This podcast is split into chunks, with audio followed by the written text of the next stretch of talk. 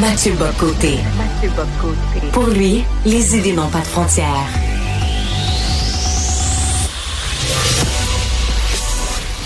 Au contraire, les idées mènent le monde. Réflexion, observation, échange, critique, solution. Mathieu Bocoté. Difficile d'oublier ce qui s'est passé dans la capitale hein, à l'hiver 2022, euh, ce fameux convoi de la liberté qui a convergé vers Ottawa, qui a paralysé la colline parlementaire, un siège qui aura duré plusieurs semaines. On avait même installé un spa devant le Parlement, quand même, faut le faire. Et là, Justin Trudeau avait fait énormément réagir en utilisant cette, euh, fameuse loi sur les mesures d'urgence. Ça avait été questionné. Est-ce qu'on devait absolument se rendre là ou les mesures initialement prévues, comme par exemple juste que la police fasse sa job, est-ce que, est-ce que ça aurait été suffisant pour mettre fin à ce blocus-là? Là, la Cour fédérale a tranché en disant que le recours à cette loi, c'était illégal, déraisonnable et ça outrepassait ses pouvoirs législatifs. De Montréal, je rejoins à Paris Mathieu Boccoté. Salut Mathieu. Bonjour. Euh, Mathieu, le gouvernement Trudeau va contester ça, euh, mais quand même, c'est un jugement qui est très, très fort de sens. Non, en fait, moi, je trouve que c'est là, on entre au cœur. Là, je veux pas me faire philosophe, mais on entre au cœur du politique. C'est-à-dire, qu'est-ce qu'on entend par là? Dans toutes les constitutions, quelles qu'elles soient, il existe une telle chose, une clause de l'état d'exception.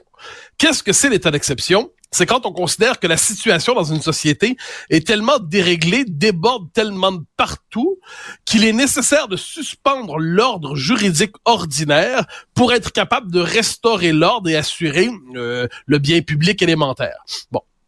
Ça, ça existe dans toutes les constitutions. C'est l'état, c'est la loi d'exception.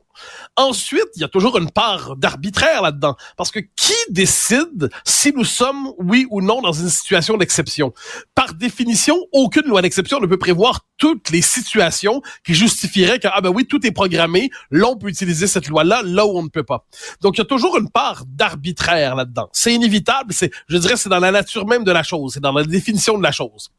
Donc là, ça relève du bon jugement politique. Ça relève du bon jugement politique. Or là, ça nous ramène à Justin Trudeau dans les circonstances. Moi, je, la décision du juge, je trouve qu'après coup, c'est toujours facile, en fait, de savoir ce qu'on ce qu'on devait faire. Hein. Donc ça, j'ai quelques réserves. Mais en temps réel, faut pas oublier que des gens qui n'étaient pas que des fous s'inquiétaient de cette loi parce qu'on nous a dit les camionneurs c'était grave. Puis effectivement, il y avait une collection de crinqués là-dedans. Il y avait pas que des crinqués, mais il y avait une collection de crinqués là-dedans qui euh, rêvaient de débarquer le gouvernement et ainsi de suite. OK, OK, ça faisait partie du paysage.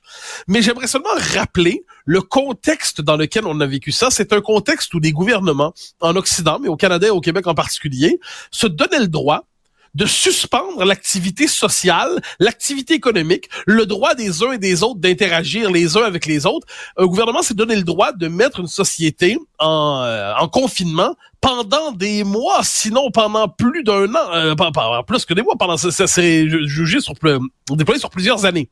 Premier élément qui s'est permis, ça je donne toujours le même exemple, mais en janvier au Québec, hein, à moins 20, à moins 30, décréter un couvre-feu le soir. Non, mais le couvre-feu, à ce moment-là, dans l'année, on appelle ça la température.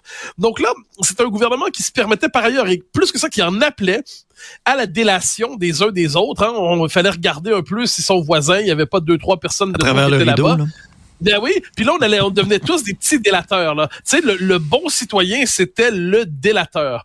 Alors quand on a ça, dans, quand on pense aux excès de la période pandémique, moi, je suis parfaitement prêt à dire que les camionneurs, il y avait une part d'excès indéniable là-dedans, et il y avait des excités, des crinqués.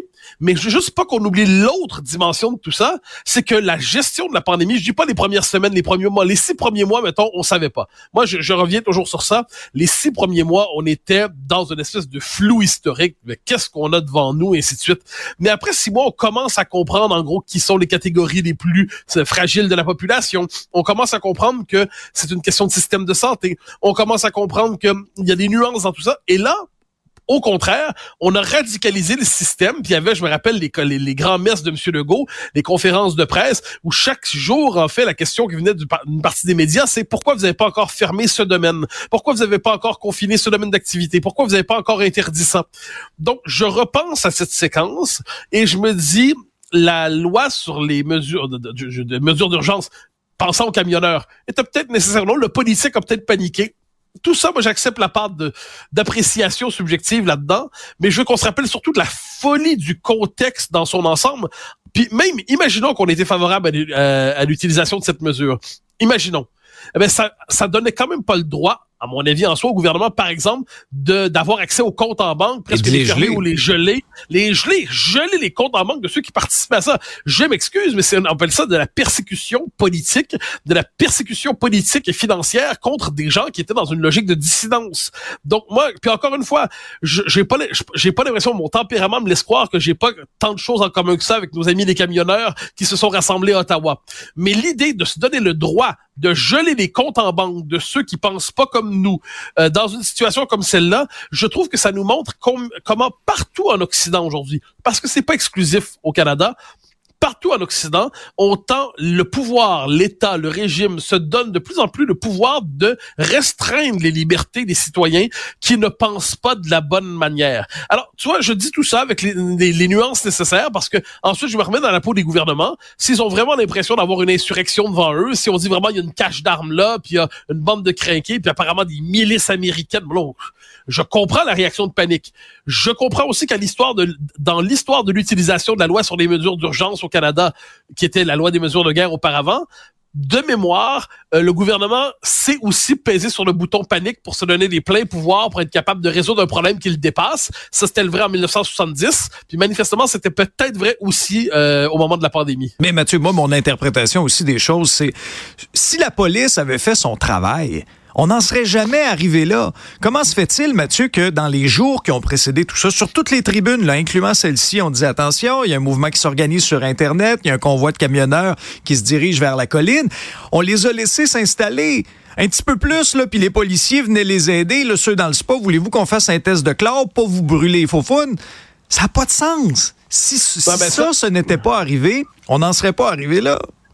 Euh, ça, bon, ma, petite hypothèse, que j'entends ce que tu dis, ma petite hypothèse là-dessus, moi, c'est que le Canada est un pays tellement pas habitué à de tels mouvements qu'il ne savait pas comment les gérer. Dire, le Canada, qu'est-ce que c'est? C'est, pour reprendre euh, la formule d'RBO dans sa publicité sur Via Rail il y a 30 ans, hein, Canada le plaisir incroyable de se coucher de bonne heure. Hein? C'est le pays où il ne se passe fondamentalement jamais rien. Où il se passe des choses, mais mais c'est dans le, grand cours tranquille des choses ennuyantes. Et là, bang, on avait une espèce de, d'insurrection comme on n'en connaît pas vraiment au Canada, on n'en connaît pas vraiment au Québec. On était complètement déstabilisé devant ça. Puis là, effectivement, les pouvoirs publics ont fait preuve sinon de manque de, de prévoyance, soit tout le moins d'incompétence. Mais on regarde ça au final, puis on se dit derrière ce triste spectacle, il faut jamais oublier. Puis ça, je pense, note bien, c'est une obsession qui est la mienne. Je m'attends pas à ce que ce soit partagé par tous, mais que le moment pandémique, c'est un moment dans notre société où on a constaté que nos sociétés étaient beaucoup plus prédisposées qu'on le pensait à une certaine forme d'autoritarisme. On ne croyait pas, moi personnellement, je m'attendais pas à ce que nos sociétés soient aussi dociles en la matière. Je me souviens qu'on faisait d'ailleurs l'éloge des Québécois obéissants et tout ça. Hein, et, moi, je, pense à, ça avec une forme de d'inquiétude parce que ah, puis je me mets dans l'eau, hein, parce que sur le coup, euh, on a tous eu euh, une frousse terrible. Après ça, on se disait, ben, les mesures, oui, il en faut, mais il en faut pas trop. Puis euh, et surtout, il faut qu'elles soient temporaires. Mais là, c'est un temporaire qui durait longtemps. Mais au final, si on regarde ça, peu importe quelle était notre position en temps réel, parce qu'on avait tous un peu l'esprit confus, ou à tout le moins certains l'avaient plus que d'autres, on regarde ça. Puis moi, je pense que ça a dit beaucoup sur la prédisposition à l'autoritarisme de nos sociétés. On leur disait pandémie, ben là, ok, pour sauver des vies, ben, on va tout fermer. Moi, ce que je redoute, là, vas voir le lien, c'est que demain, il va y avoir d'autres dans nos sociétés, d'autres grands enjeux qui vont nous remettre faire peur. La question climatique est devant nous. Elle est centrale, elle est majeure. Personne en conteste l'importance. Je redoute le jour où on va nous dire, parce que tout ça est grave, fondamental, ça, peut-être faudrait-il une part de confinement climatique. Peut-être faudrait-il une forme de passeport climatique. Je dis ça, là, on va dire, t'es conspirationniste, de côté. Pas du tout. Je me contente de reprendre des propos qui circulent dans l'espace public en Europe. Ce sont des propositions qui existent déjà, l'idée où il va falloir peut-être prendre des mesures. D'ailleurs, au moment de la pandémie, on le disait, hein, on disait peut-être de telles mesures vont être nécessaires pour la suite des choses euh, sur la question climatique. Donc, je vois tout ça. Je me dis, ça doit être l'occasion de poser un regard critique sur ce que nous avons vécu pour en tirer toutes les leçons politiques. Alors, délaissons un peu la scène fédérale pour s'attarder à, ce qui se passe aussi en politique québécoise. C'est une grosse semaine. Là. On prépare la rentrée parlementaire. Mathieu, la CAQ est à Sherbrooke. Québec solidaire sera à Laval. Et les, les libéraux sont à Thetford Mines. Et là, on est toujours à la recherche d'un chef, Mathieu. Et là, l'ombre de Denis Coderre qui plane dans les, dans les corridors. Ouais, ben là, franchement, je me ferai bref sur ce sujet, mais je m'en serais voulu de ne pas l'aborder c'est vraiment le sauveur. C'est vraiment ce qu'ils ont trouvé. Ils ont d'un côté Denis Coderre, qui serait le sauveur puis qui permettrait de relancer le Parti libéral.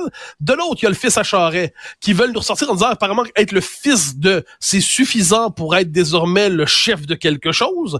Et, euh, et à la rigueur, il y a Marois Risky qui est effectivement la, la candidate qui est la plus inspirante du lot. Mais Marois Risky, dans les circonstances, elle dit qu'elle est tentée seulement parce que Denis Coderre est tenté de lui-même. Il y a quelque chose là-dedans où on voit un parti, je comprends, veut dire que c'est un parti qui n'attire pas les, grandes vocations politiques en ce moment, parce que tant que le Québec évoluera pas démographiquement tel que le souhaitent les libéraux, ben ils sont condamnés à, cantonner à Montréal et à, Laval. En fait, c'est le Parti libéral qui est devenu une espèce de gros parti égalité. Mais c'est drôle de les voir ensuite se présenter. Disons qu'ils manquent de sauveurs et ils nous présentent chacun de leurs candidats petits bras comme des sauveurs. C'est étonnant. En tout cas, Mathieu, quand le journaliste a posé la question à Marois Ritzky, vous avez pensé quoi du, euh, du bilan de, de, de, maire de Montréal, de Denis Coderre? J'ai rarement vu quelqu'un rire à ce point-là dans un point de presse, moi.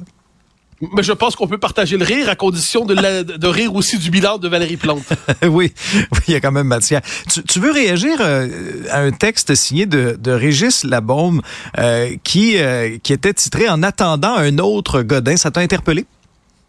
Ouais, parce que franchement, la bombe, bon, qui était un bon maire de Québec lorsqu'il l'était, là, il, il s'est fait une spécialité dans ses chroniques dans la presse de traiter les Québécois de racistes à demi-mot, ou quelquefois très clairement. Ah oui? Euh, en 2020, il avait fait un papier, moi je trouve, ben oui, parce qu'il ne cesse de dire, euh, je, résume la chose, son propos est le suivant. Les Québécois prennent conscience qu'effectivement, les, euh, les francophones, à cause de l'immigration, vont devenir, un jour, seront plus assez nombreux au Québec pour élire les gouvernements, ce qui, dans n'importe quel pays du monde, serait une inquiétude. Dans, si on disait les Italiens seront plus assez nombreux pour élire leur propre gouvernement, les Danois, les Suédois, tout le monde paniquerait.